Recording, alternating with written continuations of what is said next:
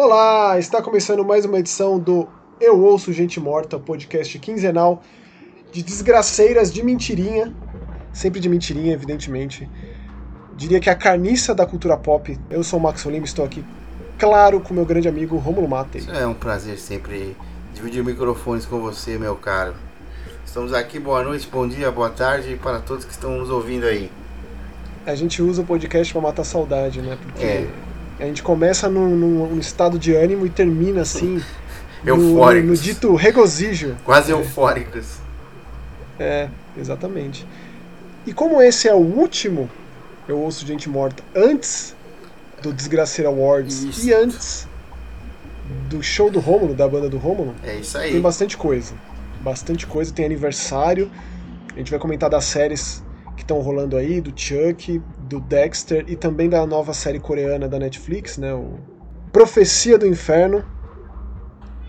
É... Mas antes de mais nada, mais uma vez, Sômulo, por favor, dê o serviço aí do, do show da banda Zinc, porque vai ser também o encontro, o encontrão é, da galera que curte o Eu Ouço Gente Morta e também que curte o Mais Que Horror né, onde é isso aí, é hospedado o nosso querido podcast. Você que está escutando esse, esse podcast, se for no dia de lançamento, provavelmente é na noite do dia 26 né, da, de, de novembro, ou isso. na madrugadinha do dia 27, depende é, da, de onde você está escutando. É, na próxima semana, sexta-feira, dia 3, vai ter o show da minha banda aí, vai ser o retorno da banda Zinc aos palcos né, depois de dois anos parados aí por conta da pandemia. Então estamos voltando, estamos chegando com tudo aí e vai ser aqui na, na cidade de São Paulo, na, na Zona Oeste aqui, é, Avenida General Edgar Facó, número 1279, 1279. Vai começar a ter uma banda de abertura dos amigos nossos da Back in Town. Eles vão abrir umas 10 horas da noite e a Zinc vai subir aos palcos mais, mais ou menos lá pela 11h30, meia-noite, vamos varar a madrugada com, com muito som bom aí nos 80, rock and roll. E vai ser muito divertido ver vocês lá, é, fazer os bro fists, né? Não sei, né? é, tá todo mundo vacinado. Eu, eu o Max eu não vou conseguir, eu vou ter que abraçar.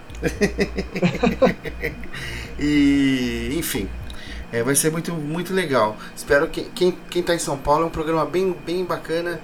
Vamos é, passar bons momentos juntos aí no final do ano, no começo de dezembro. Sexta-feira, dia 3, Avenida General de Garfacó 1279, show de retorno da banda Zinc. E o encontrão do Eu Gente Morta e, e, e, mais que horror, tô, tô emocionado, cara. Tô muito ansioso por esse dia. É, ansiosamente esperando. Vai ser uma noite gloriosa. Sim. É, né? Vai ser muita alegria. Envolvida nessa noite eu não diria que tem muita alegria envolvida na franquia Fatal Frame. Não. Que completa 20 anos logo mais, no dia 13 de dezembro. Ele foi originalmente lançado para o PlayStation 2 no dia 13 de dezembro de 2001. 2001. Esse programa Era lançado só, Project Zero. Faz, faz só eu com, conferir o quanto que eu tô ficando velho, bicho. Eu lembro do, do lançamento desse jogo 20 anos.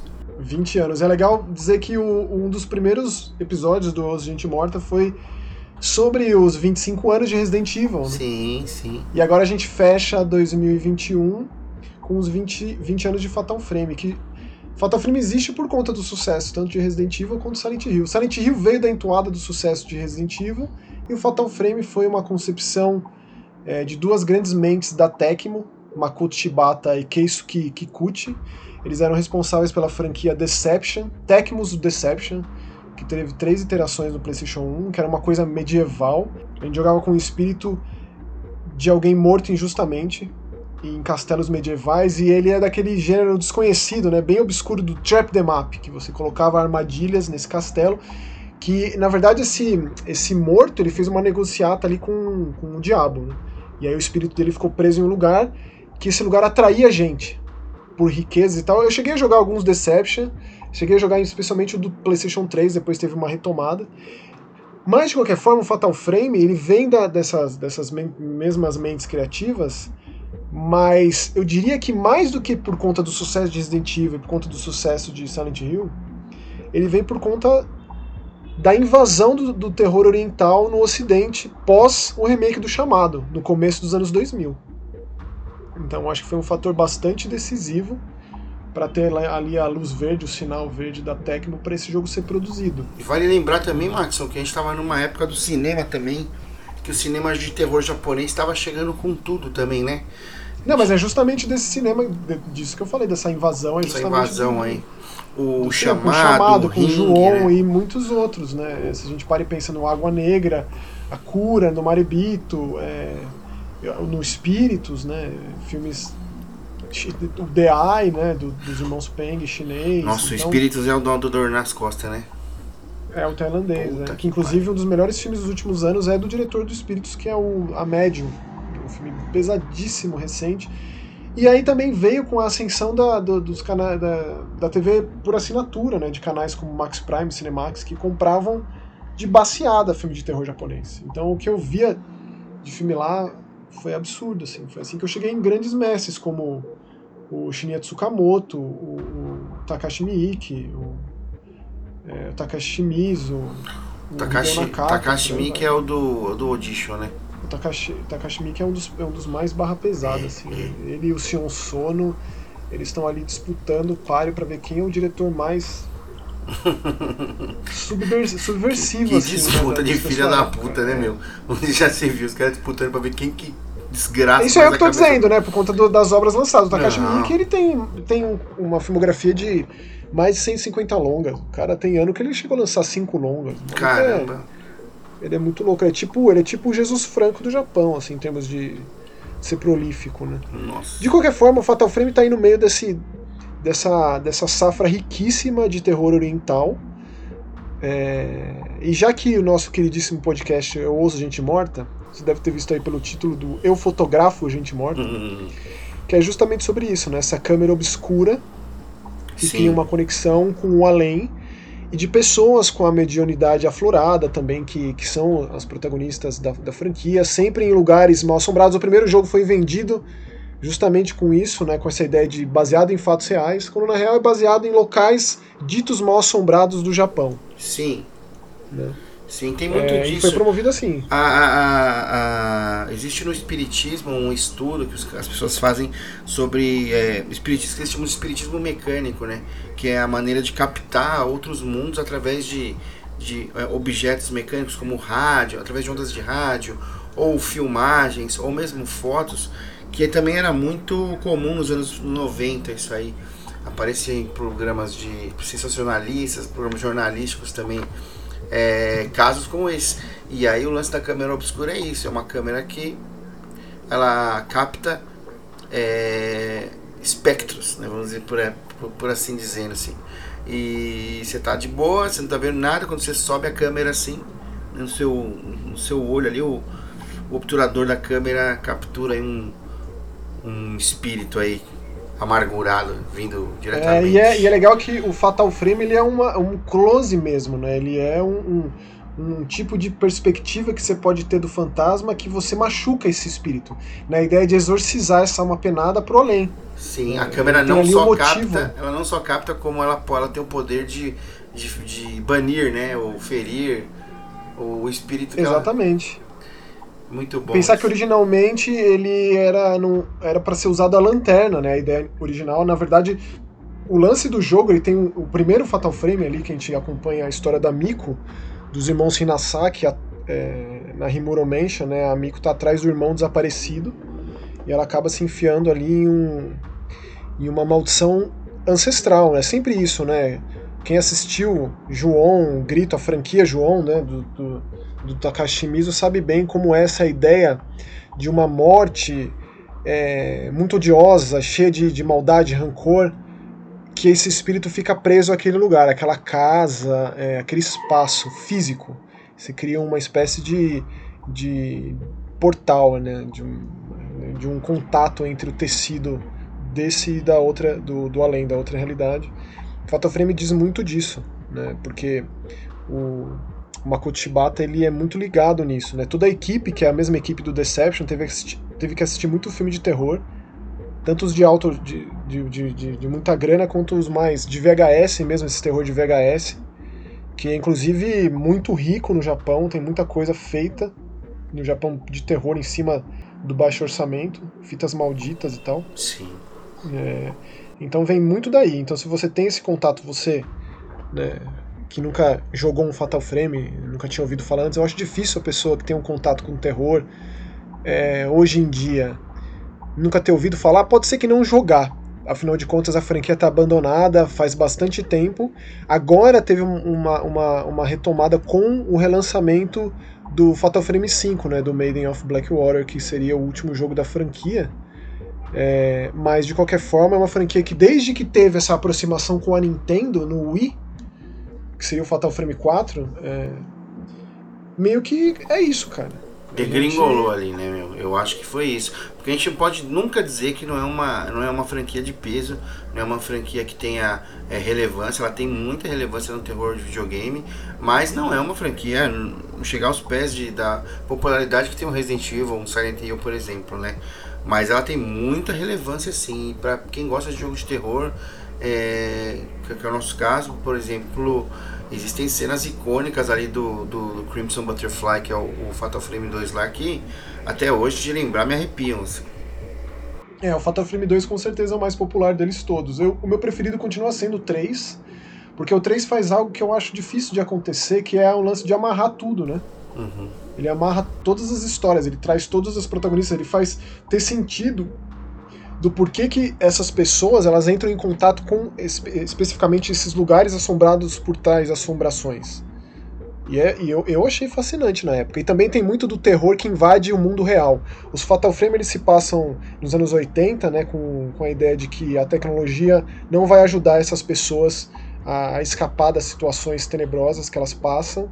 É, porém, o 3 a gente acompanha a história da, da, da de uma fotógrafa né, chamada Rei, Rei Kurosawa, é, que nos sonhos dela que ela tem o contato com o além.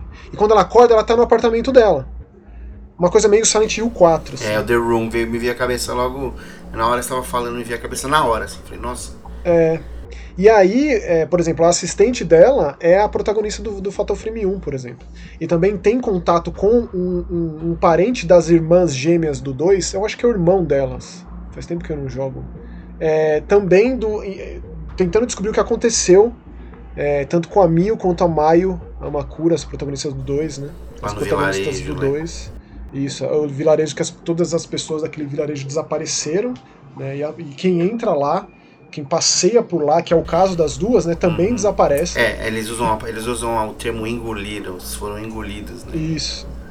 E é muito interessante porque tem muito isso, rituais que dão errado, e aí sacrifícios que precisam acontecer para tentar compensar esses rituais que dão errado, e aí a alma do, do sacrificado, ela não consegue transitar para outra existência. Basicamente, a história de todos os espíritos gira em torno disso, em linhas gerais. E a gente acompanha muito disso, né? A Tecmo ela é uma produtora famosa por sexualizar muito suas personagens mulheres, assim, ao extremo, beira o patético. Fatal Frame, infelizmente, não é diferente. É, mas cria-se um contraste muito grande com o fotorrealismo dos fantasmas. Né, e os fantasmas que trazem é, é, os seus últimos momentos ali, né, na aparição deles. Por exemplo, alguém que teve o seu pescoço quebrado, ela aparece com o pescoço Pendurado. 180 graus, assim, marcas. Então são fantasmas muito impactantes, muito chocantes. Tanto que o primeiro Fatal Frame foi, é, foi tido como muito, muito assustador. É, e o segundo, eles deram uma dosada nisso, eles, eles deram ênfase na, na história. Eu estou dizendo isso com relação a entrevistas que eu li do Makoto Shibata. Tem bastante até, inclusive uma das mais recentes, não diz respeito bem ao Makoto Shibata, mas existe um canal no YouTube do, do, do, do criador de Tekken, né, o diretor de Tekken, o Harada que chama Haradas Bar.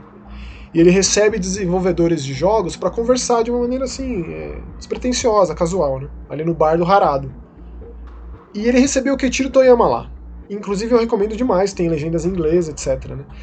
E aí ele pergunta pro Keiichiro Toyama, que é o criador de Siren, a gente vive falando dele aqui, né, de Silent Hill, se ele já viu um fantasma, se ele já teve uma experiência com um fantasma. E ele fala que não. Ele fala, desculpa, mas não, nada, nunca tive nada. Apesar dele sempre andar com uma máquina fotográfica. E quando ele fala disso, ele fala que o Makoto Shibata já. Ah, mas eu tenho um amigo aí, tem uma camarada nossa, um colega nosso que já.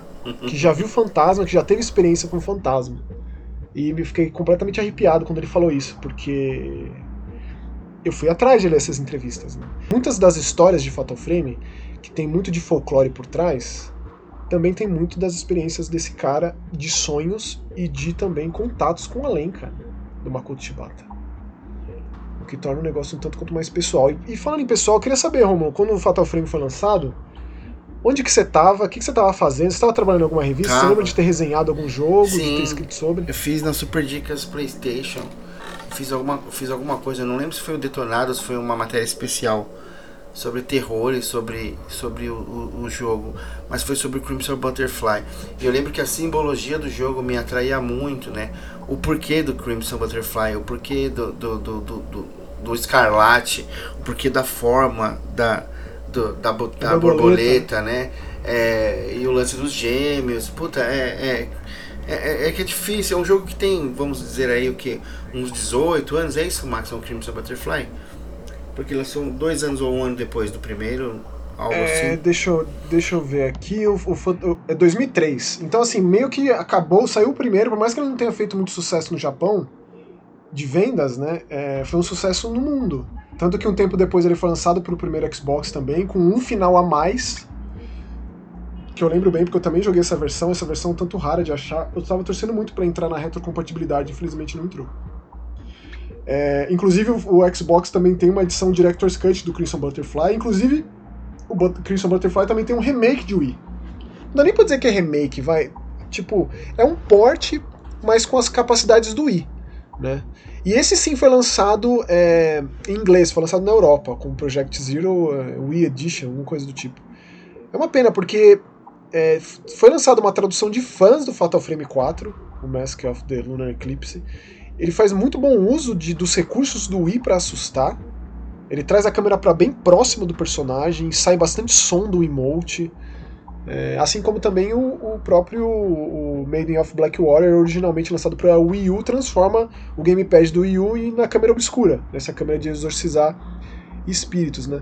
Você falou que você escreveu um detonado hum. de, de, de, Fatal Frame, e esse termo é um termo, assim, eu não sei se ainda é usado, mas é muito louco de se pensar. O que a gente tem de semelhante a um detonado de revista hoje em dia? É tipo um vídeo de gameplay completo, assim, né? Parte 1, parte 2, walkthrough de videogame em YouTube, porque... Isso, exatamente. Aquela listinha lá que você coloca né? walkthrough, é, é, 100%, aí você vai vendo, acaba um vídeo, começa outro, acaba um vídeo, começa outro. Só que antes era de fotinho, né? Eram fotos com legendas embaixo nas revistas, né? Molecada de hoje não. Eu acho que tem moleque, moleque de hoje que nunca nem pegou uma revista na mão, pra falar, pra ser sincero. É. Vamos ser muito sincero, assim, né? O cara tem o tablet dele ali, o, o smartphone dele lá, mas pegar uma revista, abrir, folhear, sentir o cheirinho do papel assim. É muito saudosista. Mas assim. você sabe que é, você falando isso de, de, de tablet, smartphone, me faz pensar no potencial de um Fatal Frame levando isso em consideração, sabe? Porque a gente teve o Spirit Camera de 3DS, inclusive foi o último lançamento é, global de um, de, um, de um Fatal Frame, tirando, claro, o relançamento recente aí do Maiden of Black Warrior, né? Que eu acho mais fraco deles, mas ainda assim muito interessante. Ainda assim tem coisas muito legais lá, especialmente com relação à mediunidade dos personagens e também com vários protagonistas, né? Da história. Mas o Spirit Camera é aquela ideia do 3DS de usar tanto a realidade aumentada quanto a rotoscopia do portátil. Então os fantasmas eles apareciam na, na sua sala. E você também fazia uso do, da câmera para tirar fotos e, e, encontrar assombrações nas fotos também. Uhum. E ele tinha esse livrinho que dele a história era contada. Era um livrinho que acompanha o jogo. É, e aí os capítulos eram passados por lá, você tinha que apontar a câmera do 3DS para esse, esse livro para as coisas saírem de lá e acontecerem. É, infelizmente, não sei porquê, cara, eles não usaram o 9 Fatal Frame nesse jogo, não comercializaram dessa forma, porque faria todo sentido. Talvez aí fosse a época de transição. É, é perderam, entre... perderam o tempo, né? Perderam a oportunidade de fazer um negócio legal e, e para o pessoal com a tecnologia atual, né? Para o pessoal mais novo, né? Ah, não sei, cara. Eu sei que essa parceria com a Nintendo deu, deu muito errado. Ainda bem que agora aparentemente não é mais. Né? A gente teve ali no Fatal Frame 4 de Wii Grasshopper envolvida, com o Goichi Suda co-dirigindo com o Makoto Shibata, Nintendo produzindo o negócio. Não foi muito legal. Tanto que foi a duras penas que o, que o Maiden of Black Warrior foi lançado. Eu acho que ele só lançou em mídia física na Europa, saiu muito tempo depois do lançamento japonês. De qualquer forma, Fatal Frame fez muito sucesso na geração PS2 e Xbox em especial. A gente teve mangá, é, teve inclusive uma novela, né, um romance lançado.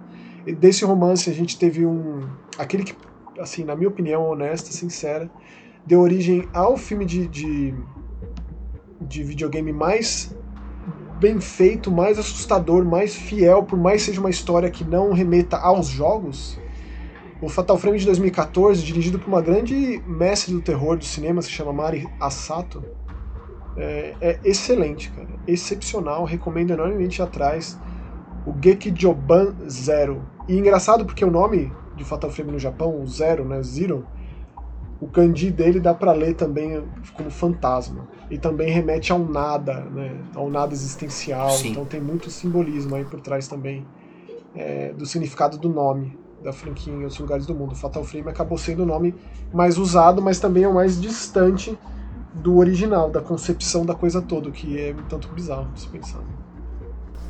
Bom, é isso. 20 anos de Fatal Frame, é, muita história boba.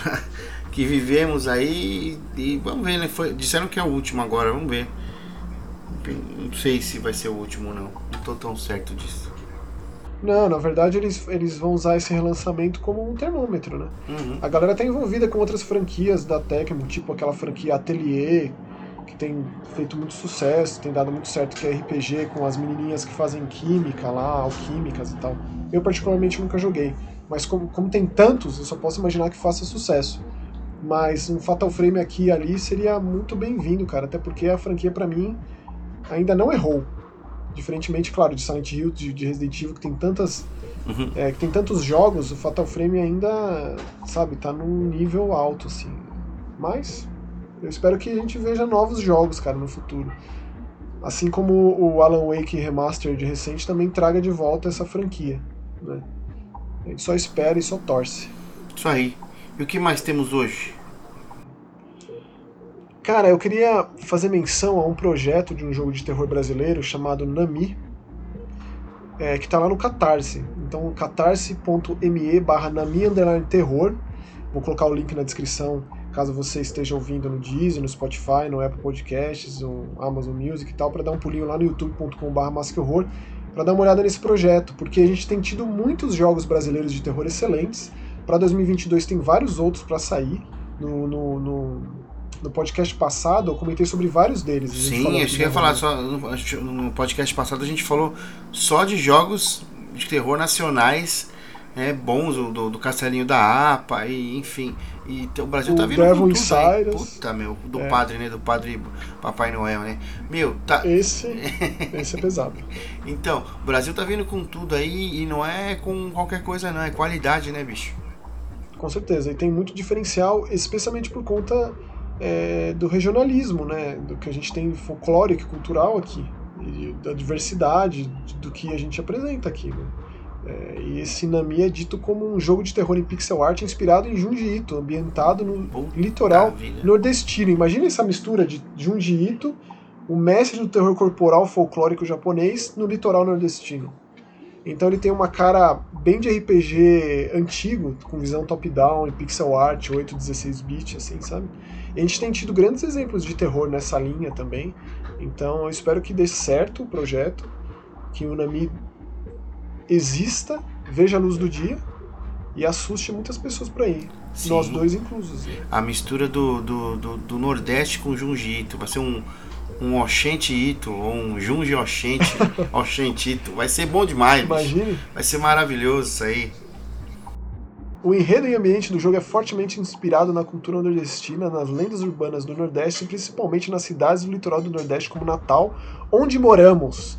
E onde moramos, aqui no caso, são os três desenvolvedores do jogo: é, o Daniel Dante, o Felipe Briz Brizolara e o Vitor Soares. É que tá, meu. Quando as pessoas começam a colocar.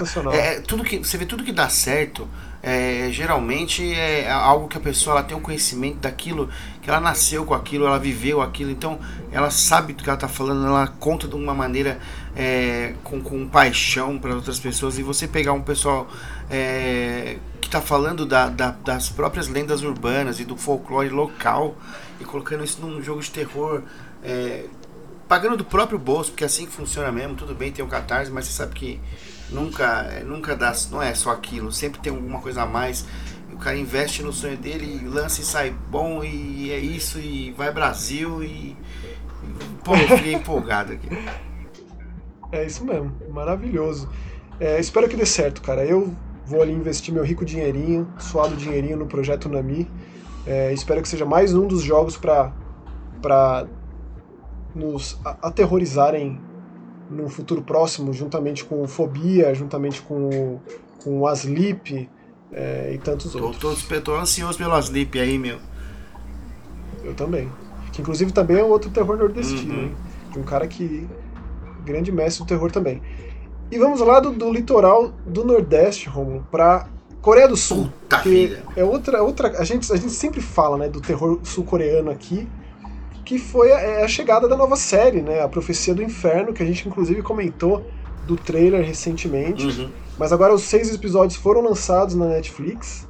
É, tentar aí aproveitar o sucesso estrambólico, é, né, é, é faraônico, hercúleo. Do Round 6.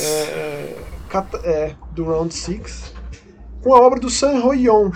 San Hoyon é o maluco do, do Invasão Zumbi, do Trecho Busan, né? O cara Vamos então, combinar. eu né? vi como. A gente, já, vou, já vou entregar aqui. A gente só viu o primeiro, né, Maxon? É, é e, eu só vi o primeiro E eu vi muito do Trent Busan ali no lance da, da, da, da, da fre, freneticidade. Não sei se essa palavra existe. Que é frenético mesmo. Mas dá pra entender. Frenético, o negócio é. é frenético, é porrada, sangue e, meu, e caras explodindo e, e pegando fogo e você, caramba, bicho. E, é um, e tem uns efeitos que. Tinha, aqueles são aqueles efeitos é, especiais. Tem tudo para dar merda, mas não deu merda. Gostei, achei bom. Ah, Romulo, olha, eu te digo que tá ali na linha tá, tênue tá quase, de dar tá merda, quase. viu? Porque. Tá quase. É, ah, preto, cara, tá eu, eu não sei. Eu honestamente não sei se eu quero continuar vendo, não. Será, bicho? Eu gostei muito da história, meu. Eu achei a história foda. O lance da, da, do culto lá, né? Que tem um pessoal que acredita que quando é, tem pessoas que fazem mal, pessoas que são más, que, que é um culto que chama Nova Verdade, acho, não, não, me lembro, é, que vem, que aí vem os bichos do inferno, mata a pessoa e vai embora, e some, né? É só então, mas não é nem questão de acreditar ou não acreditar. O negócio tá provado ali que aparece. Sim. Aparece a cara de um sei lá o que que fala, ó, você vai morrer, morrer no dia tal, na hora Nossa. tal. E aí quando chega esse dia, essa hora, aparece esses orangotangos do inferno, esses gorilas de carvão aí carbonizado. É, eles são meio feito, eles é... são meio que feitos de escuridão, né? É uma coisa é horroroso, cara. É horroroso. horroroso. Pra mim, tira completamente qualquer tipo de, de imersão. É, não, é, é zoado. A gente gosta muito zoado, do, do negócio do não visto, né? O negócio do terror. Ah, o terror, não, nem por isso. O terror pra mim, ele é Eu acho que podia é. ter, cap... não, podia ter caprichado mais ali no, no visual, uma coisa tá, muito tá, sem graça. É, não. Eu tô, é bem design mesmo, de personagem. É muito violento, vamos, vamos combinar aqui que os bichos ali pegam, brinca. Parece o, o Hulk brincando com o Loki ali no, no Avengers ali, É isso, cara, remete uhum. a, a Marvel. Sim. Isso para mim é bem problemático, Sim. porque é, é, não é não é nem questão de ser ou não ser crível, de ser um efeito especial tosco ou bem feito, não é bem isso. Mas mais é. é tá, qual, qual que é o, que, o que remete aquilo, né? Qual que é a ideia daquilo? Tanto a aparição que diz hora é, é, e dia que, que vai o sujeito morrer, quanto os, esses mensageiros, né? Esses. esses é, os executores de fato da coisa. Né? E como eles aparecem onde eles aparecem, e como isso reverbera, porque Aí logo depois a gente tem os policiais tentando entender Sim. a situação, sendo que é numa Coreia moderna. É tudo filmado, velho. Todo mundo tem. E aí, então é, isso aqui é engraçado, lá, é bizarro, porque né? parece que os bichos os bichos ficaram pistola e decidiram tacar o foda-se. Fala, não, mano. Porque, segundo o que diz lá, é um bagulho muito antigo, né? Todo mundo, isso sempre aconteceu.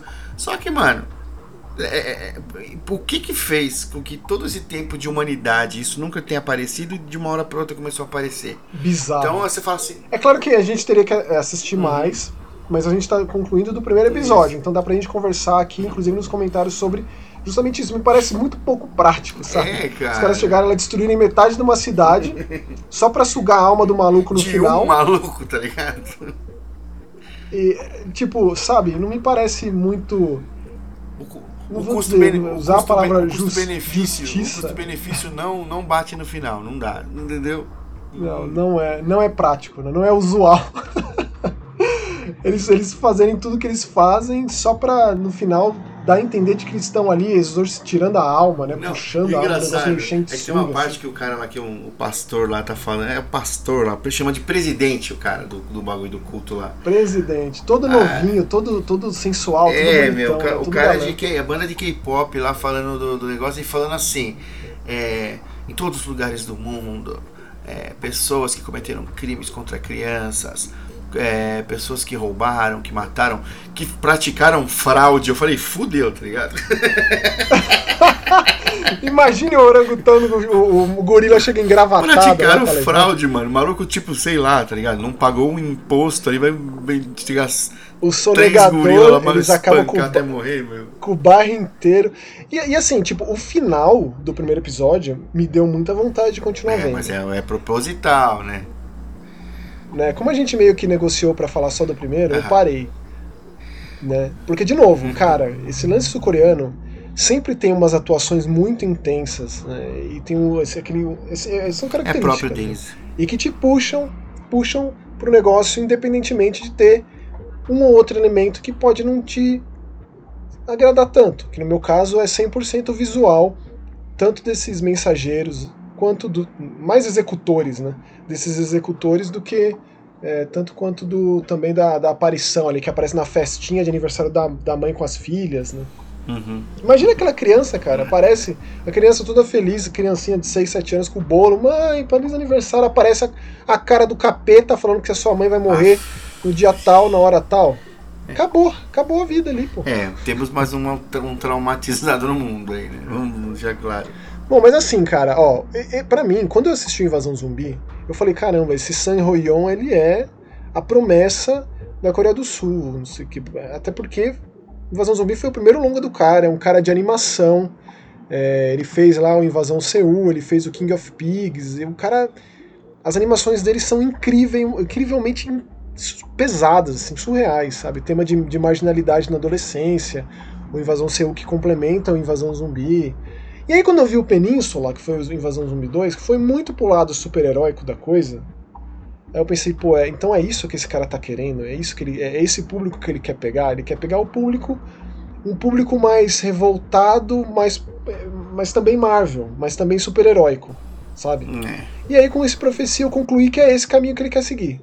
E eu fiquei meio chateado, cara, porque o Invasão Zumbi, ele é outra categoria, sabe? É... Para mim tem sido ladeira abaixo aí o que ele tem produzido. Mas quem sou eu, né? É só a minha opinião. O mais importante é o fato dele continuar produzindo. Eu só espero que ele volte também a fazer animação.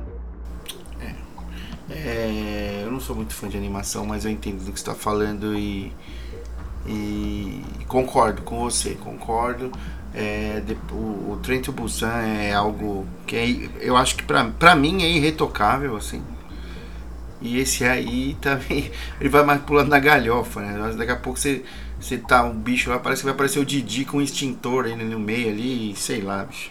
Né? Pois é, um, um gorila meio sargento pincel ali, não sei. Ó, de qualquer forma, são seis episódios, ali de 50 a uma hora cada. Vem ali bem na rabeira do sucesso do Round 6. E vamos conversar sobre, né? Se você assistiu tudo, se realmente vale a pena. Incentiva a gente Conte a pra, continuar conte pra assistindo gente, pra que. conte, pra, conte pra gente. É, exatamente. Por favor. E ó, uma coisa, uma coisa que eu faço muita questão de pontuar aqui nesse episódio é que a Dark Side, a Dark Side queridíssima dos fãs da desgraceira, é, tá vindo com uma nova entoada de Lovecraft, com novos lançamentos de Lovecraft. Tanto um, uma nova visão de o chamado de Cthulhu, quanto com finalmente o, o com o Medo Clássico Volume 2, que é aquela edição super luxuosa com uma antologia de contos do Lovecraft. E um dos vídeos mais queridos lá do meu canal, que eu mais gosto, se bobear, é o meu vídeo favorito do Mais Que Horror, é justamente sobre o Medo Clássico Volume 1. Que o meu tio, meu querido tio, queridíssimo tio, me apresentou para todo esse mundo de, de maravilhas do fantástico e do bizarro. Ele fez uma espécie de roteiro de leitura para contos do Lovecraft, do volume 1. E eu já falei com ele, ele vai fazer o mesmo pro volume 2. Então um dos primeiros vídeos pro Mask Horror de 2022 vai ser justamente sobre isso. E eu fico muito feliz de falar sobre aqui, mas nesse, nesse podcast o que eu quero falar mesmo é um jogo polonês de uma produtora chamada Beat Golem, chamado Dagon. Uhum. Eu acho que todo fã de Lovecraft sabe do que se trata Dagon. Né? A entidade dos mares, né? um ser meio homem híbrido, homem peixe, que diz muito do medo do Lovecraft para pro, as profundezas, para o abismo do fundo Medo do mar, abissal, né? desconhecido isso do oceano. Daí que essa produtora fez um jogo que além de ser 100% inspirado em Dagon, afinal de contas, Lovecraft é domínio público, viu? Qualquer um pode pegar qualquer um das criaturas, qualquer obra dele e fazer sua própria versão, sua própria história, que no caso é bem fiel. Então não é nem, por exemplo, é um The Sinking City, ou então é, é o The Alien Cube, tantas obras Lovecraftianas. Esse aqui é 100% Dagon. Jogo grátis, disponível no Steam, traduzido, muito bem traduzido para o nosso idioma. Você pode pagar para colocar não vou nem chamar de DLC, mas é um conteúdo extra que você acompanha conforme você joga essa visual novel, que vai te dar mais informações, curiosidades, biografia do Lovecraft. É, é, além disso, também conta com requinte de detalhes o conto Dagon, que é super breve e que inspirou grandes obras, como por exemplo o filme do Stuart Gordon, que é um grande uhum. cineasta de terror e que no começo dos anos 2000 ele fez o Dagon, que foi inclusive grande inspiração pro, pro Shinji Mikami fazer o Resident Evil 4. Essa informação que eu vejo pouco por aí, cara, mas, sabe? Tem uma ligação muito próxima de Dagon, de Stuart Gordon, de Shinji Mikami e de Resident 4, que é bem interessante de criar esses. Assim, cara, é um jogo grátis, muito bem feito, para quem gosta, claro, de experiências narrativas, interativas, né? É, não é um jogo que você vai ter um combate, vai ter um, um sistema complexo de inventário e tal. É, é, é, mais você acompanhar essa narrativa e conhecer mais de como as obras do Lovecraft eram publicadas, em que circunstâncias, do publicador, do editor do Lovecraft, né? da editora do cara, que é o Arkham, que muita gente remete a Arkham a Batman. Sim, né? é inevitável. Foi, né, a publicadora de muitas das histórias do, do Lovecraft, mesmo depois dele ter falecido. Manteve a coisa viva, né? E com certeza absoluta, cara. Eu acho que até mais do que Edgar Allan Poe e Stephen King, no multimediático, o Lovecraft ele é, ele é muito usado, né? Você vê para todo lado, constantemente, sem parar. E meio que parece que não vai. Não, não, não, não dá uma freada nisso, né? É, infelizmente.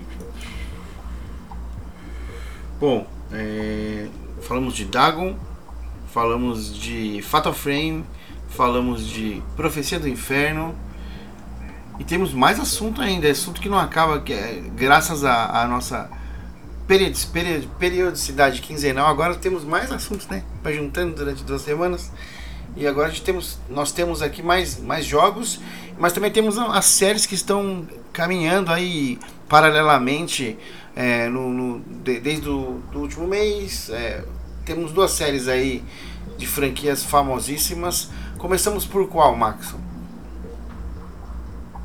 Vai de Dexter, Dexter então. Morgan. Dexter que tem, tem chegado pra gente aqui no Paramount Plus. Né, que é aquela, aquela expansão do Prime Video. É o DLC pago do, do, do Amazon Prime Video. DLC, é, inclusive o Prime Video é o que mais tem Puta, DLC. tem DLC pra caramba. É, e aí, toda segunda-feira tem um episódio novo, novo de Dexter. É, eu digo que esse último me deixou realmente empolgado e feliz com tá algumas coisas que eu tava vendo dois? ali meio que.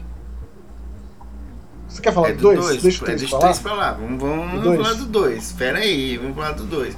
Porque o 3, o 2 também já começou a dar uma, uma escurecida ali no Dark Passenger ali.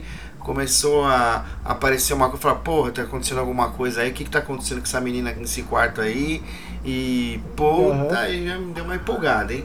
O lance da, é, eu vou dizer que, o, o, o, apesar do episódio 3 ter me fisgado de vez, de, definitivamente eu vou assistir até o final, mais que isso, eu gostaria que se prolongasse, eu vejo o futuro, ramificações. é, o episódio 2 foi né, o, o, o fator decisivo para levar até isso. Sim. E isso aí que o Rômulo comentou, apesar de ser interessante, de um ponto de vista extremamente mórbido, claro, é, me faz pensar, me fez lembrar, na real, do, do Bates Motel, cara. Que, que assim, uhum. é uma cidadezinha pequena que muita coisa começa a acontecer naquele lugar. Isso me incomoda. Muita coisa começa a acontecer, não, muita é... coisa começa a aparecer, né? Porque todo mundo tem um segredinho ali, né? Aí começa a aparecer um segredinho aqui, um segredinho ali, e de repente todo mundo tá entolado em merda. E... é, um bom ponto de Não vista. É, meu. Então você fala, porra, meu, será que vai acontecer isso aí na. Como é que é o nome da cidade? Esqueci o nome da cidade. É uma cidade na ponte que pariu, lá em cima, lá no. perto do Canadá, não é? É, vamos ver onde que fica a cidadezinha de Iron, Iron Lake. Lake. É, tem uma, uma cara meio de Alasca, assim, né? É bem isolado uhum. mesmo, mas. É a típica cidadezinha é, de neve ali do, do, do, norte dos Estados Unidos, é, onde tem a, o xerife, tem o. o todo, todo mundo se conhece, conhece tem o, os, jovens, os jovens que fumam droga. E tem... É, os jovens entediados justamente com tudo isso. É o que o adulto procura quando tá fudido, né, é o que o jovem evita e acha que é o tédio. Então é, é o cíclico, né? Ele foge justamente do que, do que ele vai procurar mais para frente. Que é a segurança, morde o próprio rabo. Né, o, um local seguro para poder viver e tal. E o jovem, como sempre, como diria meu jovem, jo, jovem, você que completa 18 anos. Mas então, o final do primeiro episódio, como a gente já falou do primeiro episódio, então não é spoiler falar disso o Dexter ele dá vazão ao seu passageiro, passageiro sombrio. Ou seja, ele volta a matar 10 anos depois de abstinência. Tava de boa, né, meu? Tava sossegado, mas daí aquela coisinha coçando, no dedo coçando pra pegar uma faquinha e. e...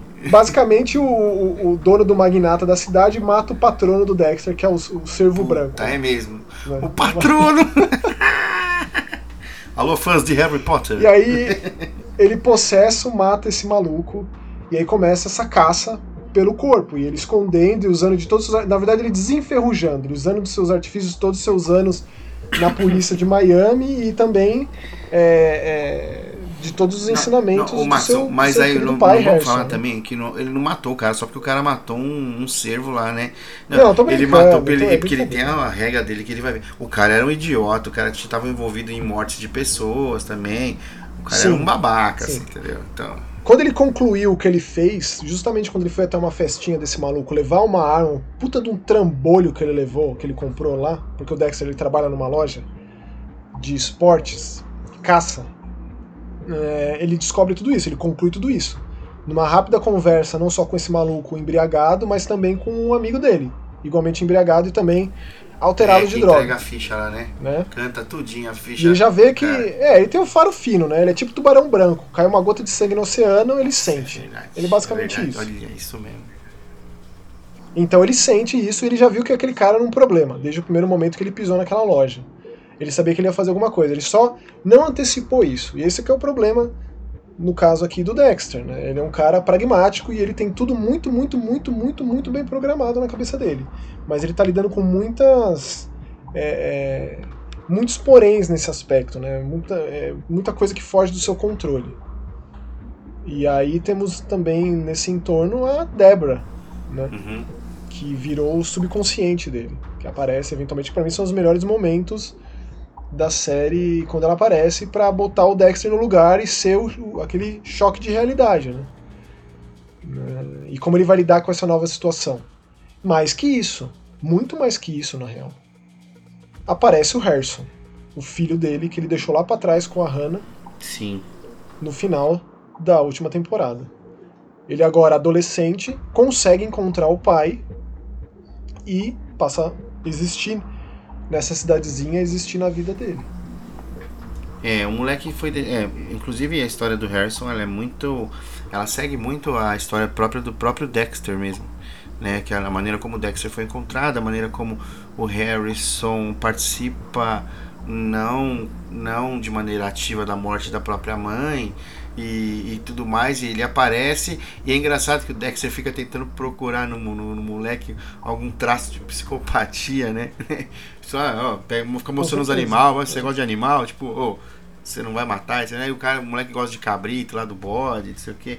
E, meu, o moleque é um moleque normal, inteligentão, artista, né? Mostra, tem uma cena que mostra que, que os amigos dele jovens lá pegam a mochila dele pra ver, tem vários desenhos, né? É um adolescente normal, é, que tá, é, parece realmente que tá lá de volta buscando as origens dele, né? Através do pai. Olha, olha, normal, eu não sei, porque assim, é, é, claro que ele chega ali possesso, é claro que já faz você pensar com, com como que ele conseguiu encontrar. Ele é filho do Dexter, né, cara? Conseguiu. O cara é, o moleque é foda, né, meu? É, então, mas tem, bom, tem essas questões que tudo isso me veio à tona e que foi ruído de roteiro para mim nesse primeiro momento e que já com o terceiro episódio já foi sendo sanado, já tô ficando mais satisfeito com muitas das coisas que foram apresentadas. Eu não vi ainda. Não vou não falar nada, pode ficar tranquilo. Uhum. É, mas de qualquer forma, é só ter um pouquinho mais de paciência. Se você, assim como eu, ainda tá com esse gosto amargo, desse gorfinho batendo ali no céu da boca por conta do final, por conta dos últimos episódios. Do digo, Você lá de trás, que eu, né? Que eu não tenho nenhum problema com os últimos episódios do Dexter. Eu sou estranho, mano. Eu então, gosto do final da temporada do Dexter. Eu gosto do final da temporada do Game of Thrones. Eu gosto do final da temporada do Lost. Eu sou estranho, bicho. Sou estranho. Eu também sou apesar de não gostar de nada disso. Mas de qualquer forma, Dexter tá muito bom o New Blood. Então se você tem saudades do Dexter, assistia lá atrás, e sei lá por qual motivo não se interessou por esse novo, vai lá, dá uma chance. Então um episódio por semana, Paramount Plus, 10 episódios no final das contas. Não vai fazer muito sucesso. Ali seus 40, não vai fazer minutos. muito sucesso entre os jovens, porque não é tudo de uma vez, né? Ah, não lá, é, não, não, não é, é, é. O jovem tem que esperar uma semana, já fica pistola, já fica puto, já, já odeio minha vida, já. Entendeu? Que horror. Eu adoro conversar, a gente fica ali mais, né? Eu em gosto, cima, confabulando. Eu gosto, cara. Eu adoro, cara. Eu gosto. Por mim, todos seriam assim. Eu odeio esse negócio de maratona. Mesmo odeio. porque é, daria tempo pra gente assistir mais coisas, né? Se for parar pra pensar, por exemplo, se sai. Pega um, sai numa terça, outro sai numa quarta, outro sai numa sexta, outro sai num sábado. Então você tem, meu, você tem uhum. quatro programas, quatro shows aí, quatro séries para assistir na semana. Você fala, puta, meu, dá uhum. pra conversar, dá pra formular teorias e tudo mais, né? Saudades Lost. É isso aí. Exatamente. Ó, e aí, indo do Dexter para um outro jogo, um jogo do Reino Unido chamado Indústria. Não, qual, qual que é a tua relação, Romulo, com, com Bioshock, com System Shock? Você então, é, eu, eu, eu, eu sou um leitor da Ayn Rand, né? é, que é uma das inspiradoras da, da, da, obra do Bioshock e tal.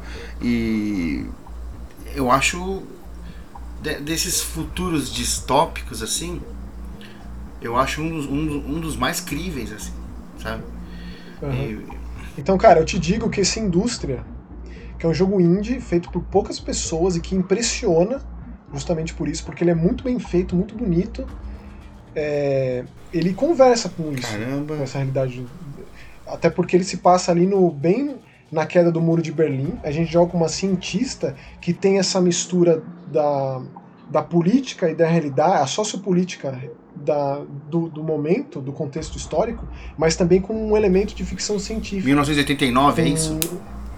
Exatamente, exatamente. É bem ali que se passa. A gente joga com uma cientista que, na noite que isso está prestes a acontecer, ela recebe um chamado do laboratório que ela trabalha, de um colega meio desesperado sobre algo que acontece, que está acontecendo nesse laboratório. Quando ela chega lá, ela se depara com um experimento e ela vai parar em uma outra realidade, uma realidade com teores de steampunk que ela não sabe se foi para frente ou se foi para trás no tempo, um negócio meio planeta dos macacos nesse Caralho. sentido, sabe? E tem muito dessa realidade que é um, um, algo antigo, porém com toda essa maquinária futura, esse vapor que leva a civilização para frente, sabe? Uhum. Então, assim, cara, ele te dá um contexto muito rico, de uma forma bem direta, porque ele é bem focado em história. Então não tem muitas liberdades no jogo.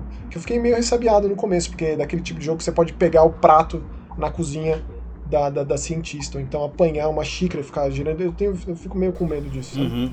É, no final das contas, ele é bem focado E foi anunciado que vai chegar nos consoles ano que vem. Porra. Não exatamente uma data. Aí mas sim, vai sair aí sim, consoles. hein? Que foi quando eu resolvi não terminar o jogo no PC. Ele é uma aventura breve, né? No próprio site Indústria, industriagame.com. É, diz lá que são cerca de 4 horas. Eu cheguei num momento que a ação começou a ficar intensa, e a gente tá falando dele aqui justamente porque ele tem uma ambientação tanto quanto sinistra em alguns momentos, é, que o meu computador já não deu mais conta. A minha GTX 1000 e qualquer coisa não deu tanta conta eu enfrentar muitos robôs. Tem o, inimigo mais básico do jogo, são os robôs movidos a vapor e tal. E aí eu resolvi parar e voltar num, num console, num PS5, no Xbox Series, para ver o jogo pleno, assim, rodando liso, bonitão, assim, porque realmente merece.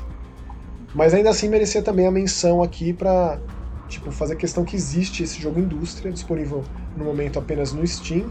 Inclusive, ele está com um desconto, hein? Ele está ali por um- uma bagatela de R$ 32,29, com le- infelizmente sem legendas para o nosso idioma.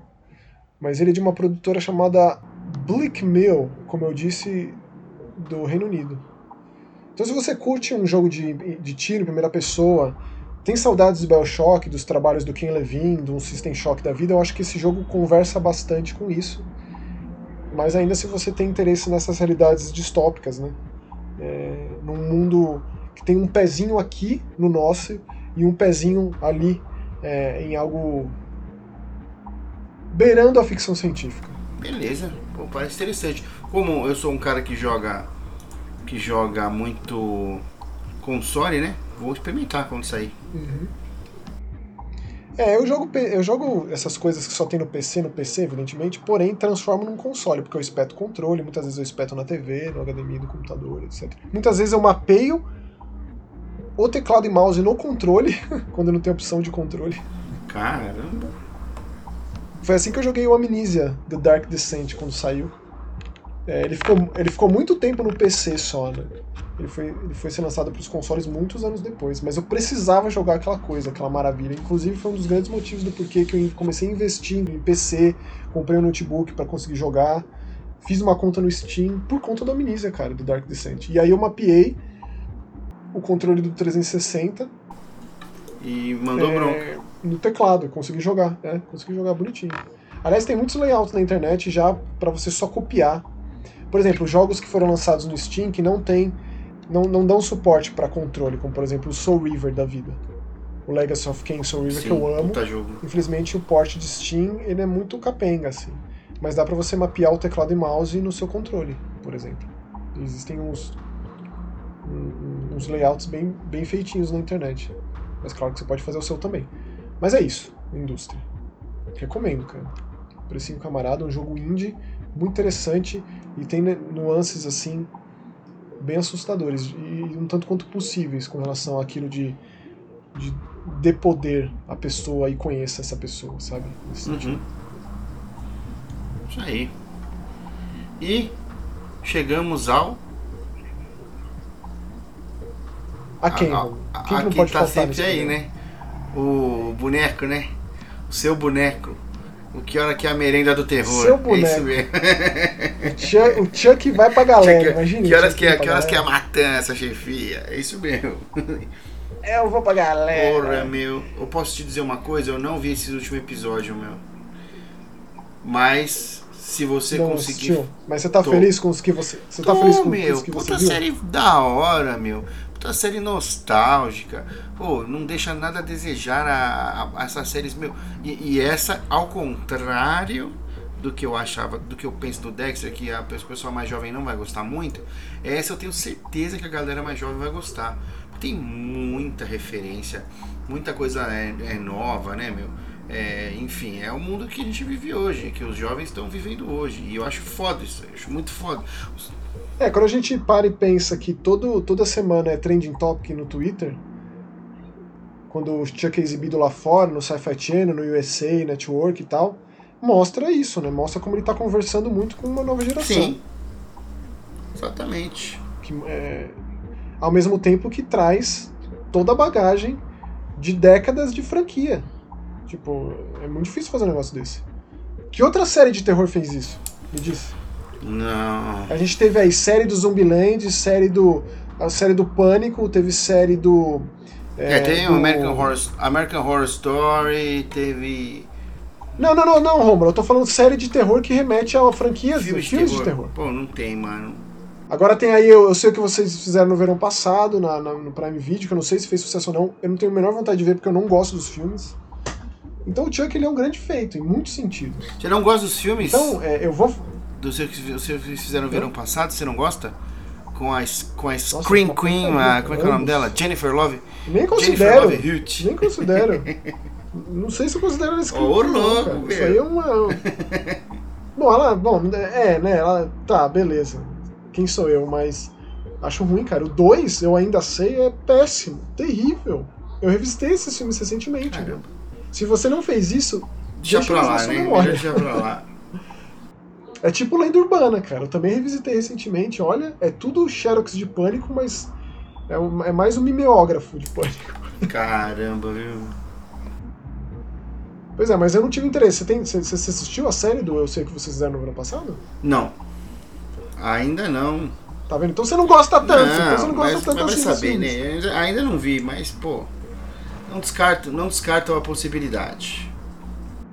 Mas ó, quando o Pânico foi lançado, a série, é, eu assisti. Não gostei e larguei no primeiro episódio, segundo episódio talvez. Mas antes do Pânico 5 sair, eu vou fazer um catadão aí de Pânico, rever os quatro filmes e rever a série. Rever não, né? Ver a série. Dar mais uma chance pra série. De qualquer forma, Chuck, cara, é, é exatamente isso que você falou. Excelente. Novos personagens excelentes. O resgate dos antigos de uma maneira ainda Muitas boas referências, né? Referências ótimas, né? Mas vai muito além de referência, porque ele traz de fato os personagens assim como fez o culto e a maldição de Chuck. né? É, e coloca aí nesse, nesse, nesse novo ecossistema, nessa nova realidade que o Chuck está inserido, com esses novos personagens, esses novos adolescentes, encarando essa ameaça, se deparando com esse boneco, o espírito de um assassino dentro de um brinquedo vintage, retrô, é, é, é, através de, de, de- de rituais voodoos e tal. Incrível, cara. Os últimos episódios que trazem a Kyle, o Andy, a Tiffany, é, a Nika, é, olha, é de chorar, cara. O lance, o lance da transformação da, da Fiona Dourif, que é a atriz que faz a Nika, introduzida lá no, no, no Maldição de Chuck, pra viver o próprio pai mais novo, ou seja, a gente acompanha é, ali a flor da idade do Charles Lee Ray, interpretado pela filha dele na vida real, né? o Brad Dourif é, é, é, é pai da Fiona Dourif. é. Então todo o processo de maquiagem e transformação dela no jo- jovem Charles Lee Ray é algo assim surreal, cara. É algo assim tipo como ele conheceu a Tiffany, Sim. sabe? Como eles é, é muito é muito incrível. Chuck tá funcionando muito bem, tá prestes a acabar e farei um vídeo especial sobre a franquia, sobre a série. é, lá no Mais Que Horror também faço muitíssima questão, assim como a gente tem feito e comentando tudo aqui. Mas aqui eu acho que é uma maneira de fechar, já que é o nosso último episódio, né, antes do Desgraceiro Sim. Awards. E Chuck será devidamente. Eu acho que vai ser um dos É, grandes vencedores, hein? condecorado. Um dos grandes vencedores. do- estou, estou fazendo previsões aqui, com, fazendo as contas aqui por cima. Tem grandes chances de ocupar uma posição de destaque aí no Desgraceiro Awards, hein? meu? né, a gente dá spoiler, a gente estraga surpresas, né? Mas a gente fala tão bem que não tem como, cara. Os caras já sabem, já, pessoal já. Ó, fala o seguinte, outra coisa, hein, ó. Nos próximos comentários aí também, coloquem vocês no comentário o que vocês é, gostaram nesse ano, né?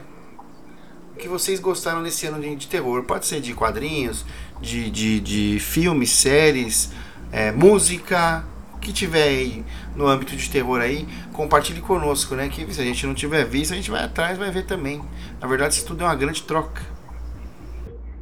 Com certeza, é, eu já descobri grandes coisas através dos comentários lá. Inclusive, você citou música, né? A gente, lá nos primeiros episódios, a gente teve essa ideia de falar de bandas aqui, a gente chegou até a fazer isso, né? Mas a gente não levou a ideia muito É, adiante. e Inclusive, pode falar.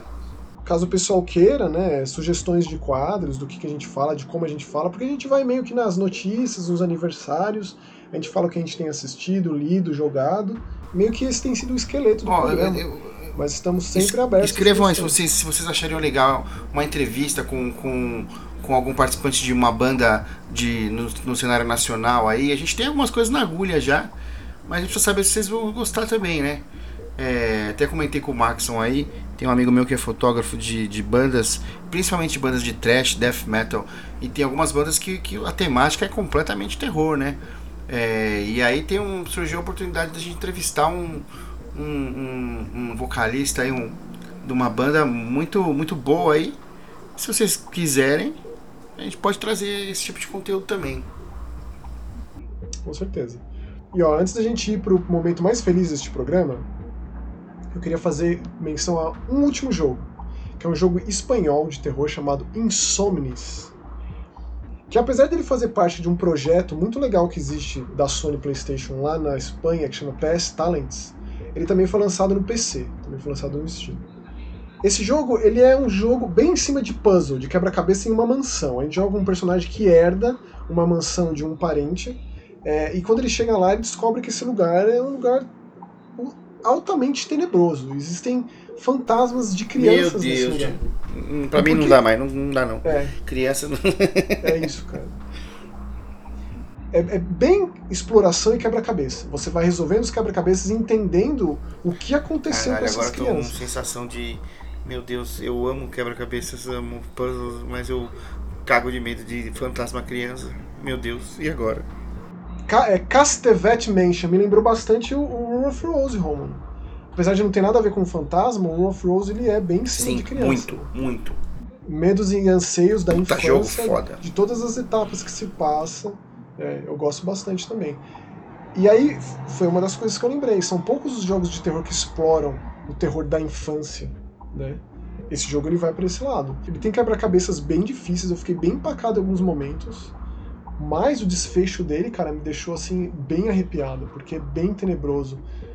O motivo do porquê que essas crianças estão presas nessa Castevet Mansion, nessa mansão, nesse lugar onde o jogo se passa. Ele é um jogo de baixo orçamento, tudo isso pesa na dublagem, nos próprios gráficos, na movimentação do personagem. Então tem bastante tosquice aí. Você tem que fazer mais uso da sua imaginação para preencher várias lacunas técnicas do que um jogo que vai te entregar plenamente nesse aspecto. Eu acabei de falar do Indústria, o Indústria se sai muito melhor nesse aspecto, é, inclusive de criar ali uma imersão por conta dos cenários, por conta. E não estou falando por conta de gráfico ser bom ou de ser ruim, não.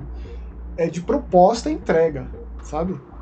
É, até porque a gente falou de, de Deception hoje, um jogo de PlayStation 1 com uma ideia completamente de, diferente e que na época que eu joguei o negócio me impactou bastante. E até hoje, quando eu penso no Deception, mesmo tendo jogado o de PS3 depois, eu nunca vi um negócio parecido com aquilo. Tanto do ponto do protagonismo, quanto do ponto do, do que você faz no jogo, de como você lida com os obstáculos, né? que no caso são pessoas que invadem um lugar que você precisa matar.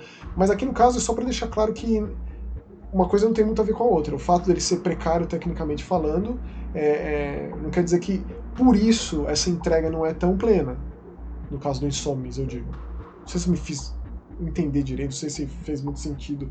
Talvez tenha ficado tanto quanto confuso tudo isso que eu falei. Não, não. Você, você se fez entender. Não se preocupe. É. Mas é isso, é mais um jogo de terror, PlayStation 4, 5 e PC. É, tipo, eu queria falar de muitos e muitos outros jogos de terror recentes, tanto no Mais Que Horror quanto aqui no Eu Ouso Gente Morta. Infelizmente, algumas coisas vão ficar para 2022. A gente sabe que no começo do ano não é uma, um período muito fértil de lançamentos, assim, né? Então a gente já tem bastante coisa para compensar isso. É, bastante coisa para falar no começo de, do, de 2022, inclusive, claro, todo esse lance Lovecraftiano que eu comentei agora há pouco, por conta dos lançamentos da Dark Side. Isso aí. É isso aí. Tivemos uma ótima edição. Falamos de muitos assuntos, mas chegou a hora da alegria! então vai lá, Romulo, faz as honras, por favor. Porra, chegou a hora da alegria, agora é a hora mais feliz do dia aqui, ó.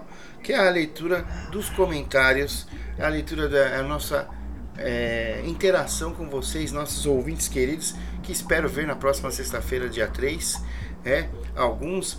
Quem não, quem não tiver como, como vir, manda uma mensagem aqui lá, meu. Vou mandar um salve para todo mundo lá. Quando estiver lá no palco, você vai mandar um salve pra galera do Eu Ouço Gente Morta. Aí. Pode ficar, meu. E o Maxon vai filmar isso aí, meu. Você vai ver. Vai ficar da hora. Vou dar um toque pro Max. Você, assim, Max, quando eu fizer esse gesto aqui, ó, você filma e a gente coloca o áudio aí pra vocês depois aí do show. É... já, já tô emocionado. Porra, vai ser muito da hora. E ó, o primeiro comentário aqui é ele, sempre ele, Sick Shark Dope, aqui, mandou ó, o Maxon link, linkando Dexter e Silent Hill pela trilha sonora mostra que além de ter bagagem, ele carrega utensílios letais nela. Caras, é isso mesmo. Caras, foi fora vocês tocando na era de diamante que pegava os seriados ali pela TV. Ficar maluco com os ganchos finais em cada temporada de Lost e virar meses discutindo teorias absurdas era o que tinha de melhor. Abraço, my feras. Desgraceira Awards, eu vou. Pô, tá chegando, vai ser muito legal. As categorias são bem bizarras, vai ser um negócio bem diferente. Eu espero que vocês gostem e que seja só o primeiro de muitos. E Sick Shark, você já é presença vitalícia aqui, é, marca mano. registrada do nosso programa. Eu espero sempre encontrá-lo por aqui. Muito obrigado pelo comentário. É, vamos seguindo aqui com a Débora, que também é outra que tá sempre por aqui. Fico sempre muito feliz de ver a Débora, encontrar a Débora por aqui. Olá, camaradas! Olha, dia 2 é meu aniversário, mas dia 4 eu vou competir então nem posso pensar em dar rolê dia 3. Competir? O que exatamente? Eu sei, depois, eu né? sei o que, que, é. Eu sei. Que porque que é? eu, eu, vejo, né? Eu, tento entrar nos canais do. Porque se ele tem uma conta, ele tem tipo um canal. Então eu entrei já no do Six Shark Dope, do Raul, do Christian, da Débora. A Débora ela faz é, levantamento de peso, brother. Nossa. Weightlifter. Olha é, isso. meu irmão. É, vai pra grupo. Fantástico. Que Incrível. maravilhoso. atleta aí, nos representando no Brasil aí. Eu Nossa, adoro, mano. Nas Olimpíadas, mano, aqueles maluco fortão levantando peso assim, ó. É isso aí, Débora. Boa sorte pra você aí na sua competição do dia 4, hein? Estamos Nossa, depois conta você. pra gente. É, torcendo pra você, é. Débora. Conta pra gente qual é que foi aí, porque demais. Que maravilhoso. É, continuando a sua mensagem, adoraria conhecer vocês pessoalmente, desejo que se divirtam enormemente. Bem, gosto muito de. Teremos outras oportunidades, Débora. Muitas outras oportunidades. Bem, gosto muito de Dexter e a abertura acho fabulosa. Na minha opinião, além do fato da rotina ser algo muito importante para ele, eu vejo que é colocado uma lupa em coisas corriqueiras no nosso dia a dia e que, se você prestar atenção, são bem violentas. Adoro. Como sempre, escrevi demais. KKK, bye, até mais. É exatamente. E né? digo mais: ela é recordista brasileira de 2020 da categoria Master 2. Débora, Nossa. estamos com você. É isso mesmo. Nossa, eu sou seu fã, Débora. Que, que lisonjeio recebê-la aqui. Nossa, que, que é isso? Da hora. Que maravilhoso. Olha o Raul Vinícius chegando aí, Max. O Raul Vinícius, ó. Olhei. Manda lá. Olhei, fiquei de pé e aplaudi por mais um episódio fantástico. Três pontos que eu quero comentar. Vamos ver lá os pontos. Vamos lá. Um, Adicione algumas categorias do Desgraceira Awards para nós da comunidade votarmos também e vocês saberem quando foram nossos favoritos também. Ah, pô. Como a gente pode fazer isso, hein? Agora, no final do, do, do desse comentário dele. A gente pega os, as categorias e joga. O que, que você acha? Você diz as categorias que a gente criou? É. Hum. Será? Porque é uma, seria uma das coisas que a gente ia é, né, revelar, que seria uma das mas É só, mas, é só quem, mas é só quem acompanha. E quem acompanha, e só se você ficar até o finalzinho dos comentários. Aí, tá bom. Tem, aí tá aí, ó. Tá bom. Então vamos beleza. lá. Vamos fazer, ó. O segundo ponto é uma pergunta. Qual jogo, franquia, vocês gostariam de ver em uma série expandindo o universo? Eu adoraria uma série de Alan Wake para mostrar algumas aventuras do escritor durante os anos de apagão do mesmo. Ó, oh, interessante, hein, meu? Mas o Stephen King já tem tanta coisa que ele escreveu sobre escritores, né? Mas tudo bem, vamos lá. E o terceiro ponto é que infelizmente não vou não conseguir encontrar vocês presencialmente, pois me encontro a 261 km de distância de vocês. Olha, Raul, se você sair agora dá tempo de chegar, hein? Até a pé, hein? Mas vamos lá. A foto com o Max eu já tenho, da BGS. Agora com você, Romulo, vou ficar devendo por um tempo. Sucesso e boa sorte no show e encontro, e encontro de todos. Um abraço. Fala onde você Pô, tá eu vou, eu vou, até tirar uma foto com você, Raul. que maravilha, sempre, sempre um prazer receber você aqui, Raul. Olha, O Alan Wake você ainda foi no caminho certo, porque tem muito de FMV no Alan Wake, né? Você pega ali o Bright Falls e, e os, os, as próprias sequências dos DLCs, né? Tem muito disso. A, a, própria proposta da Remedy, né? Depois foi levada à enésima potência no, no próprio Quantum Break. Mas seria in, incrível, cara. É... Olha, eu vou ficar sempre no Siren, mas como a gente falou do Fatal Frame, né? É... Essas séries normalmente são multimediáticas. O próprio Siren também tem é, é, o mangá, o Fatal Frame tem um, um romance, também tem mangá. É, ambos têm filmes muito bons, mas, cara, assim, é, uma série de baixo orçamento de Siren para ver se existe ainda uma audiência, sabe? Fazer alguns episódios, assim como foi a série de João, recente da Netflix, que eu achei aquilo absurdamente violento, muito bom, e que se distancia da Kayako, né? é, do, do, do, original, do Grudge do João, eu acho que tem muito potencial aí. É o que eu gostaria de ver. Detention fez isso, da Red Candle Games. A Detention teve uma série que expandiu muito o jogo, assim como um filme que é um por um do jogo. É adaptação fidelíssima. Não sei se você conhece Raul Detention, mas é um jogo taiwanês. Não a conheço. série é absurda. Você não conhece também, né, Romulo? Uh -uh. Eu recomendo enormemente. Tem de PlayStation eu acho que tem de Switch, mas é uma é, saiu no, no, no, Steam. Infelizmente, a Red Candle Games ela entrou na polêmica da do, do, do, do ministro chinês, que ela fez aquela piada que descobriram dentro do Devotion e acabaram com o produtor, acabaram com o jogo. É, não, não sei como eles vão voltar. Eles, eles lançaram o Devotion recentemente pelo seu próprio site pessoal, né? Mas é uma pena, porque eles passaram a ser conhecidos por isso quando na real os dois únicos jogos que eles lançaram são obras-primas do terror recente, cada um à sua maneira, um na perspectiva 2D, meio Clock Tower, outro na primeira pessoa, mas para mim é o caminho ideal. Devotion, a série que expande muito o passado do jogo, que tem muito também ligação com um período histórico muito difícil de lei marcial de Taiwan, e o filme, que é exatamente a recriação do jogo pouco, pouco, pouco falado, né? Mas estamos aqui para isso, né, Romulo? É claro. É isso aí. E vamos seguir com os comentários aí. Próximo, quem, quem que vem? É o Christian? Manda, manda aí, Maxon. Ah, o Cris, o Cris não pode faltar também. Eu tô, tô muito feliz que aqui a gente tá num, num, num, compêndio do melhor, assim, né? As, as pessoas mais queridas do Elvis Gente Morta fazendo participação aqui nesse episódio, que não é, não é a saideira de 2021, mas é o episódio pré-Desgraceira Awards. O Cris mandou aqui então. Quando este programa entrar no ar, provavelmente estaremos todos, todos no show do Romulo. Não necessariamente, Cris, tem mais Não, um aí. é então é esse, próxima sexta. Espero muito poder encontrar o Sangrief, Plankton, Renan Costa e todos os fãs deste programa maravilhoso. Eu, tenho, eu também sonhava em trabalhar em locadora quando adolescente. E, e essa deve ser provavelmente a única coisa que eu tinha em comum com o Max, um adolescente. KKKKK, pois é. Fiquei emocionado com a declaração do Sangrief para Paula. É Já que esse é um podcast que fala de amor, quero deixar registrada a minha paixão adolescente pela Cíntia. Alô, Cíntia. Cris. olha, lá, o correio elegante do, do Gente Morta. Ela era Gente, médica do ah. banco. Tá virando um ele correia. Peraí, vou, vou criar o clima aqui. Ela era médica do banco de sangue do Hospital Universitário da USP. Caralho. Nunca doei tanto sangue na minha vida quanto no meu tempo de faculdade. Ia religiosamente a cada dois meses, lá só na esperança de poder ficar de frente com os olhos verdes mais lindos que já vi na minha vida. Ô, louco, meu. Uh, será que ela não era uma vampira? Hum. Detalhe: o irmão dela também chamava Christian. Fe- rostinho feliz. Cíntia, se você estiver ouvindo, um beijo enorme pra você. Espero que esteja bem.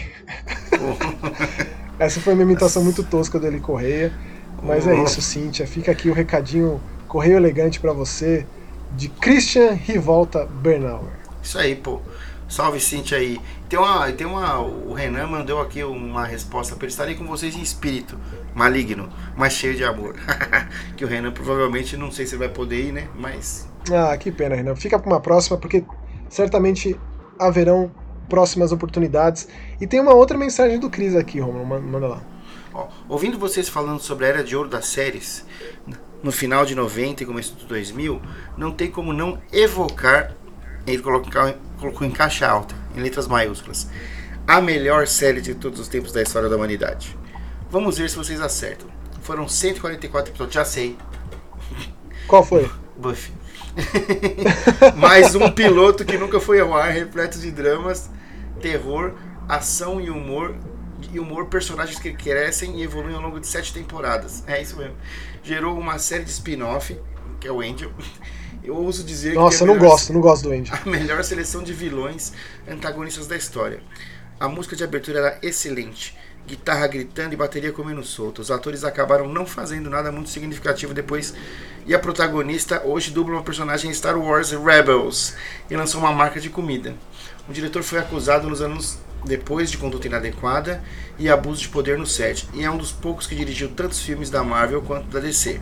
Estou falando de nada mais nada menos que a única, a melhor, a inigualável e majestosa série Buffy, a caça vampiros. Oi, oi!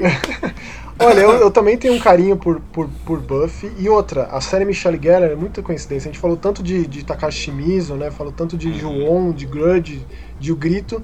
Ela é a protagonista do, do remake, né? Do Grito, uhum. Do remake, do remake do Grito. E eu acho que foi o último... Ela aparece também no Grito 2. Eu acho que foi dos últimos grandes filmes que ela fez, né? Ela, ela fez Verônica Decide Morrer, do Paulo Coelho lá, ela fez algumas coisas. Ela, ela é, é verdade, é verdade. É. Ó, tô vendo aqui que ela fez, ela fez a, ela dublou a April naquela animação das Tartarugas Ninja mais recentes, não do, do Michael Bay. É. Ela, ela, ela ficou meio impressão da voz dela aqui, né? Ó, tem um aqui, amigo ó, meu, tem um amigo meu lá que mora em O He-Man novo, o He-Man novo, ela, ela é a Tila. Ela é a Tila? Porra, é. meu. O He-Man que deveria se chamar Tila, né? Porque a Tila tem uma, um protagonismo enorme e maravilhoso nessa série nova do He-Man. Eu não assisti. E um amigo meu muito querido, ele ama Buffy também, o Alex, Alex Raqueixo aí, que, era, que é do, do pessoal do, do RGB, do, do, ah. do RGB lá, que é o Fabão, o Michelin e o Alex. O Alex ama Buffy, ama o Angel, é uma das séries favoritas, favoritas desse meu amigo aí. Salve, um beijo, Alex, tamo junto. Olha aí, Cris. Dois momentos magnânimos aqui no Gente Morta com, com sua participação. Muito obrigado, sempre um prazer recebê-lo aqui. E lá vem ele, lá vem o Renan. Putz, gostaria muito de ir nesse encontro do canal com a banda, mas minha esposa está grávida e ainda não tomou a vacina por recomendações médicas.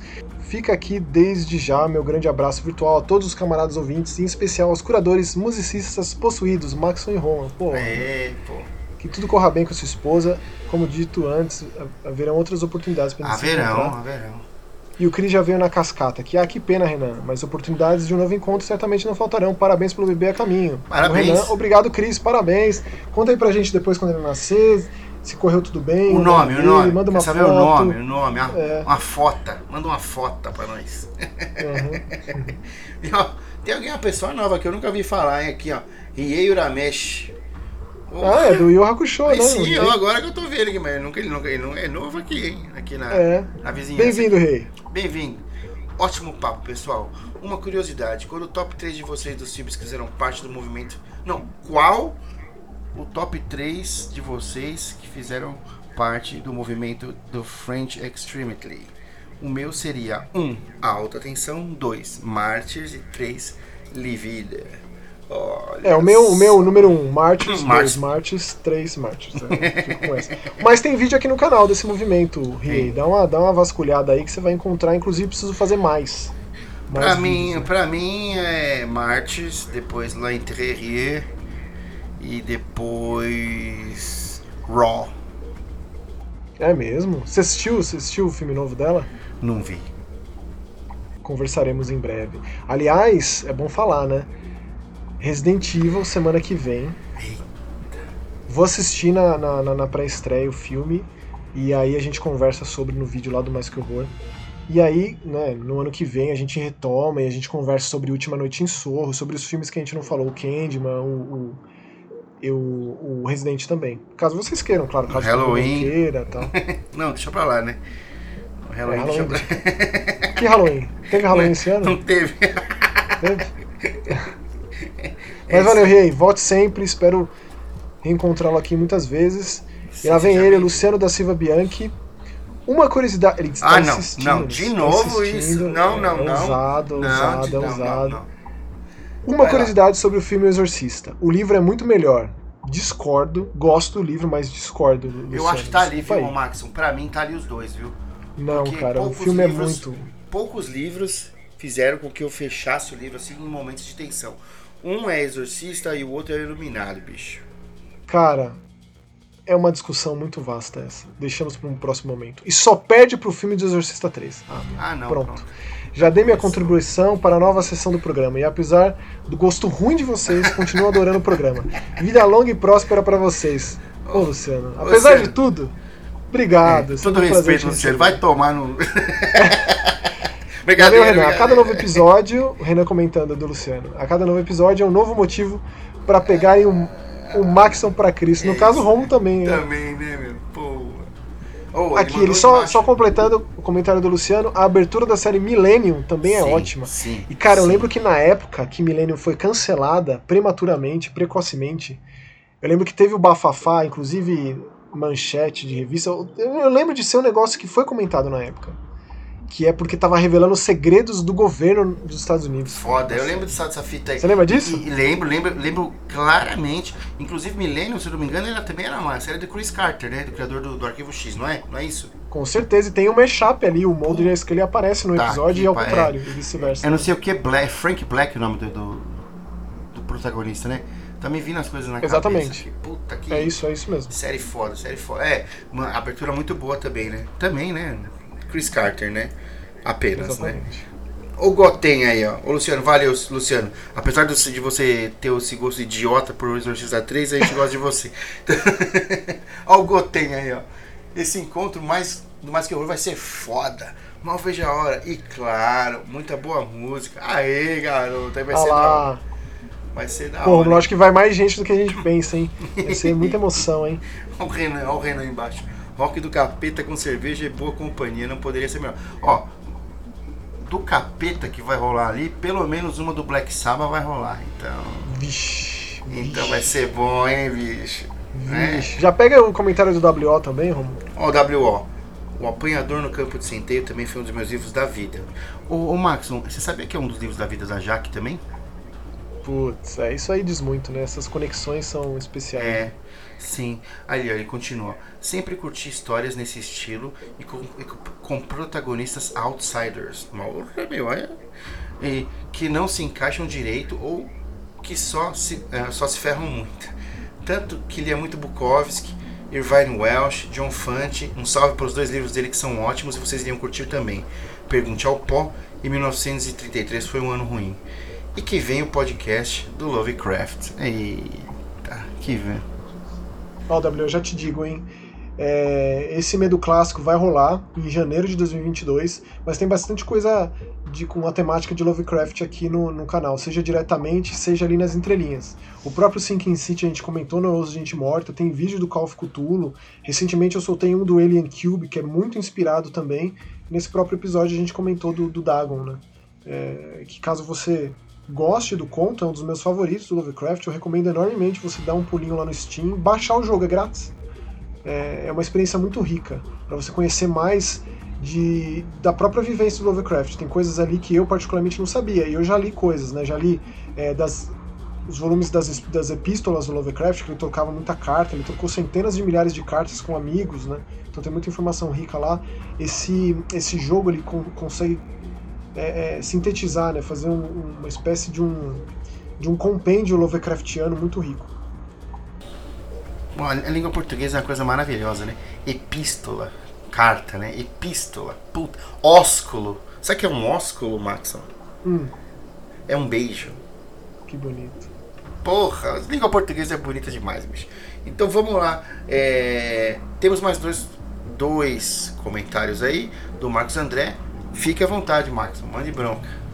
Filme um encontro com seus fãs no show do Zinc, põe no YouTube. Moro em Pernambuco e meu auxílio emergencial só dá pra comer e pagar na internet. KKKKK. De uma forma ou de outra é- vai rolar, Marcos. Pode deixar que a gente vai. Primeiro episódio de 2022, né? A segunda temporada do Hoje Gente Morte, a gente já vai começar comentando exatamente sobre isso, como foi, o que aconteceu, etc e tal, né? Porque o próximo é Desgraceira Awards, a gente vai focar só nisso e nas premiações. Né? E é isso então. É, como prometido, através dessa de uma maneira de supetão aqui nesses comentários, nós temos teremos 11 categorias né, do, do Desgraceira Awards, do primeiro Desgraceira Awards aí. Mas ó, mas ó, Romulo. mas não vamos falar todas não. Escolhe uma e uhum. aí a gente coloca a participação não. da galera pra, pra tá. votar no que quiser. Eu escolhi uma, eu escolhi uma e você escolhe uma. Isso, Pode ser? Por favor, valeu. Então vamos Sim. lá. Dessas 11, deixa eu ver como escolher assim, ó. Ah, tem, muita, tem umas muito boas aqui, cara. Vamos lá. Obviamente não vai poder ser preferido do Max e preferido do Romo, porque, né? É isso aí a uhum. gente. Então, então vamos lá. Uh, eu vou escolher a categoria Decepção Total. Por, um, por, um, por algum motivo eu sabia que você ia pegar essa. eu vou conhece, no oposto. Né, então é decepção total e expectativas correspondidas. Boa! Então, boa! Qual aquele que você estava esperando muito muito, seja uma série, um livro, um filme, o que for, jogo. E aí você consumiu esse troço e aí foi um negócio assim, você ficou assim completo, você se sentiu assim, sabe, o nirvana assim. Sim. E, e, um e no meu caso, o oposto. Qual que você esperou muito e quando você falou, quando você assistiu, você falou que porra. Não, não. Ah, não. É o anão. Ah, ah não. não. É o anão. É o prêmio anão. Ah, não. Ah, não. E outra coisa, eu tenho um último recadinho aqui antes da gente fechar isso aqui, ó. Por Ô, New Gamer, eu tô de olho em você, meu. Você não tá me entregando o que você prometeu, bicho. Não faça isso com o meu coração, não, tá? tá entregue, com certeza o New Gamer vai ouvir, vai chegar até esse ponto e vai comentar no próximo episódio, não tenho a menor dúvida. E assim que a gente acaba essa edição do Eu Ouço Gente Morta, nos encontramos no próximo episódio e também no show da banda do Rômulo. Olha que coisa ah, maravilhosa. Banda Zinc! É isso aí. Então, muito obrigado a todos e até mais. Tchau. Até sexta-feira que vem.